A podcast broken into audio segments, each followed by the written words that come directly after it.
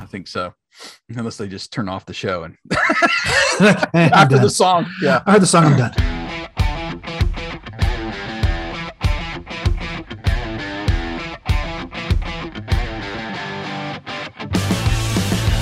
Welcome to the Greatest Lists podcast, a show about music and lists.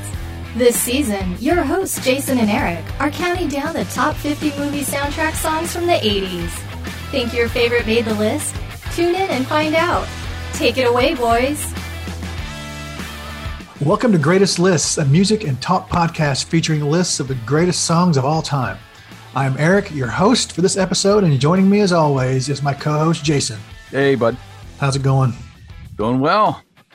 Well, we're continuing our list of the top 50 1980s movie soundtrack song with a little Christmas in July. Yes. I- I'm all for a- anytime you can add Christmas throughout the year. I'm all for it, man.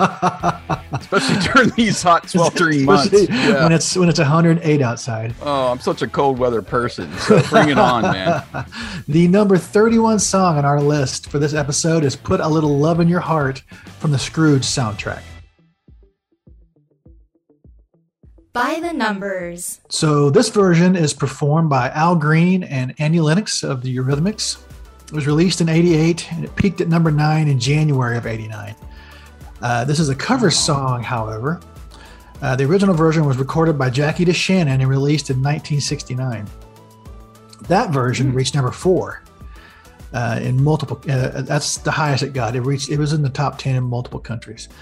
Um, interesting note about uh, this song and this soundtrack the song was released in conjunction with the movie the actual soundtrack wasn't released until 2001 Oh, really? So it was like uh, when we did Mannequin.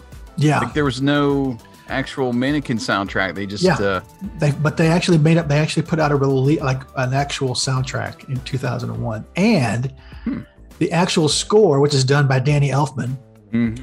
The, it, the, score had 34 tracks on it oh wow. but it wasn't released until 2011 Oh, that's So, crazy. I know. So, um, so, so yeah. So the song was out by itself when it, when it when it hit the charts, but uh, actual soundtrack and score were released um, many years later. I wonder if the like single has Scrooged branding on it. Uh, that'd be interesting to know. I don't know if I don't. If I remember the video, the video has nothing to do with the movie. I can't remember. Oh no, it does. It Oh, does it? uh, yeah, I'm pretty sure they have scenes in there because Oh, okay. there's snow coming down and, and things like that. Yeah, Oh, I watched it. I don't know. That'd be interesting to know if it if it has if it has Scrooged branding. Let's get personal. So, Scrooged uh, is one of my favorite Christmas movies. I, I watch it several times every holiday season. So, because of that, uh, I sort of count this as a Christmas song. And sometimes when I tell people that, they treat it like I'm saying Die Hard is or isn't a Christmas movie. Like they'll they'll actually fight me over whether it's a Christmas song or not. Um, but the scene that the movie uh, that the song is in in the movie, or that the song is related to, uh, is probably not, not only is it my favorite of the movie, but it's probably one of Bill Murray's greatest monologues in any movie he's ever he's ever filmed. Mhm. Um, and so I always associate that scene in that movie with this song. So I count it as a Christmas song. Yeah. Oh yeah, I would say it's a Christmas song as well. I don't think they really have played it over the years, more or less, during that period. It's just kind of died off, you know, and it's not a not in like regular Christmas rotation, you know, on your local radio stations and things. But- Well, you say you say that, but on and, again on on XM during the holidays, all I listen to is about six different Christmas stations Mhm. on on XM. Um, the Hallmark Christmas station plays this song on, on in its rotation for, the, for the holidays. Yeah, yeah. That's the, but that's the only place I've ever heard it played in conjunction with the holiday. Gotcha.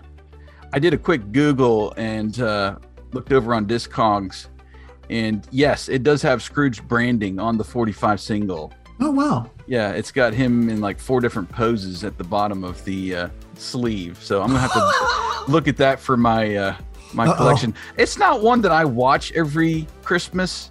There's just so many tellings of the Christmas Carol story, you Yeah. know. And And that's honestly my favorite Christmas story. I know that's going to make some people mad because it's Christmas, but um, I love the Christmas Carol story. I read that book. I read that book every holiday season, yeah, and there's about three different versions of the story that I watch uh, every year. So, and this is one of them. well, I will put it in rotation every once in a while. It- It'll you know typically come up. Hey, I haven't watched this in a couple seasons, and Yeah. let me get this one in. And uh, I seem to recall it not being on streaming, or maybe wasn't on a streaming service I had last year, and maybe that was the reason I didn't I watch think it was it. on. but- I think it was on HBO. it's it was fun. It was uh, a, a fun movie and more darker than you know Yeah. some, but Yeah, uh, it's still fun. And Bill Murray, yeah, I mean, gosh, he that scene what you're talking about with the monologue, I Yeah. do remember that, and that's yeah, that is great. yeah. It, definitely one of his best. The Breakdown. So let me start by saying that this is probably the first song in our countdown that I've actually second guessed its placement in the countdown. as, as I was writing notes for it, I was like, eh, this might be a little bit high in the, in the list. Yeah, I But I- seem to remember kind of you know when we were choosing the songs. and- Yeah. Well, I mean, it's still number what 31, so Yeah. it's still a little ways down the list. But But uh, I mean, in, in my defense, the way the way that we were building the list, mhm, as we we started at the top and went down, right, and I I knew that there were songs at the bottom, like at the very last, that I had to get in the list no matter what. right. And so I had those placed, and then we started going down the list, and I was like, "Oh no, I gotta have that song! Oh, I gotta, I gotta have that song!" And so I grabbed it and put it in there, and I was like, "Eh." And now I'm like, "Eh." I mean, really? so I will take one. I will take one in the teeth at this time. That this is this is this song is probably way too high on the list compared to some of the some of the songs that have come behind it. It's probably a little bit high on the list. I kind Um, of agree, but I still think it's a fun song. Oh no, I, I I'm not saying I don't like it. I'm just Yeah. Uh, in in the you know in the in the in hindsight, it probably should have been down around maybe uh, heavy metal and right, yeah, Yeah, the touch, yeah, yeah, yeah. Um, there's nothing spectacular about the music or the arrangement of, that, of the song. It's all very basic and late 80s Yep. production. Uh, the best part of the song, though, is Al Green and Annie Lennox's voices. Absolutely. One of the smoothest ones in Al Green, and one of the most unique uh, with Annie Lennox. I love them both separately, but they blend really well.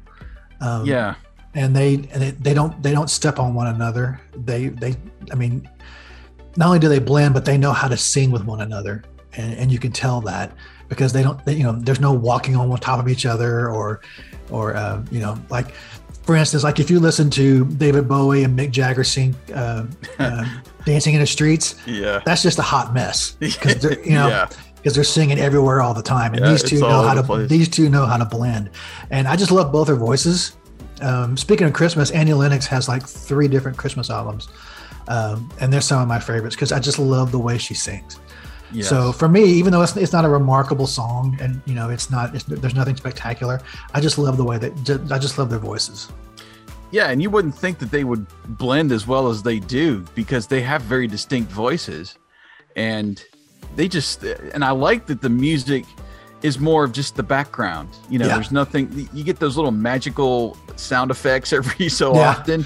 Yeah, but it just really lets the the vocals shine and just the way that they play off the other each other at the uh mainly at the end of the song but yeah, al green goes real high and then annie lennox gives you that kind of little bit of love little bit of love you know and they play off each other very Yeah. well Yep. it makes for a great song Yep. So, um, so like I said, it's probably a little high, but uh, "Put a Little Love in Your Heart" comes in at number 31 in the countdown of our top 50 80s movie soundtrack songs. Uh, and our bonus song today is another Eurythmic song. It's probably my favorite Eurythmic song. Uh, "Missionary Man" will be our Mhm. bonus song. So if you have Spotify Premium, stay tuned to hear that song in its entirety um, at the end of the episode. If you're a free Spotify user, all you'll hear is a snippet. But if you're listening outside of Spotify, visit the Songwhip links in the show notes that will connect you with the songs in your favorite music app. Uh, and as always, you can give us your thoughts on today's episode via social media. You can find us on Twitter. I'm Eric underscore Vardeman, and Jason is art is at RD80s. We're also on Instagram and on what else are we on? On uh, TikTok. TikTok. Yeah, yeah, on TikTok as well. So, uh, Jason will take over for our number 30 pick. Another Bill Murray. Oh, yes. Yes, yes, yes, yes. So, uh, so until next time, thanks for listening to the greatest lists, and we look forward to continuing our countdown in the next episode. You've been listening to the greatest lists.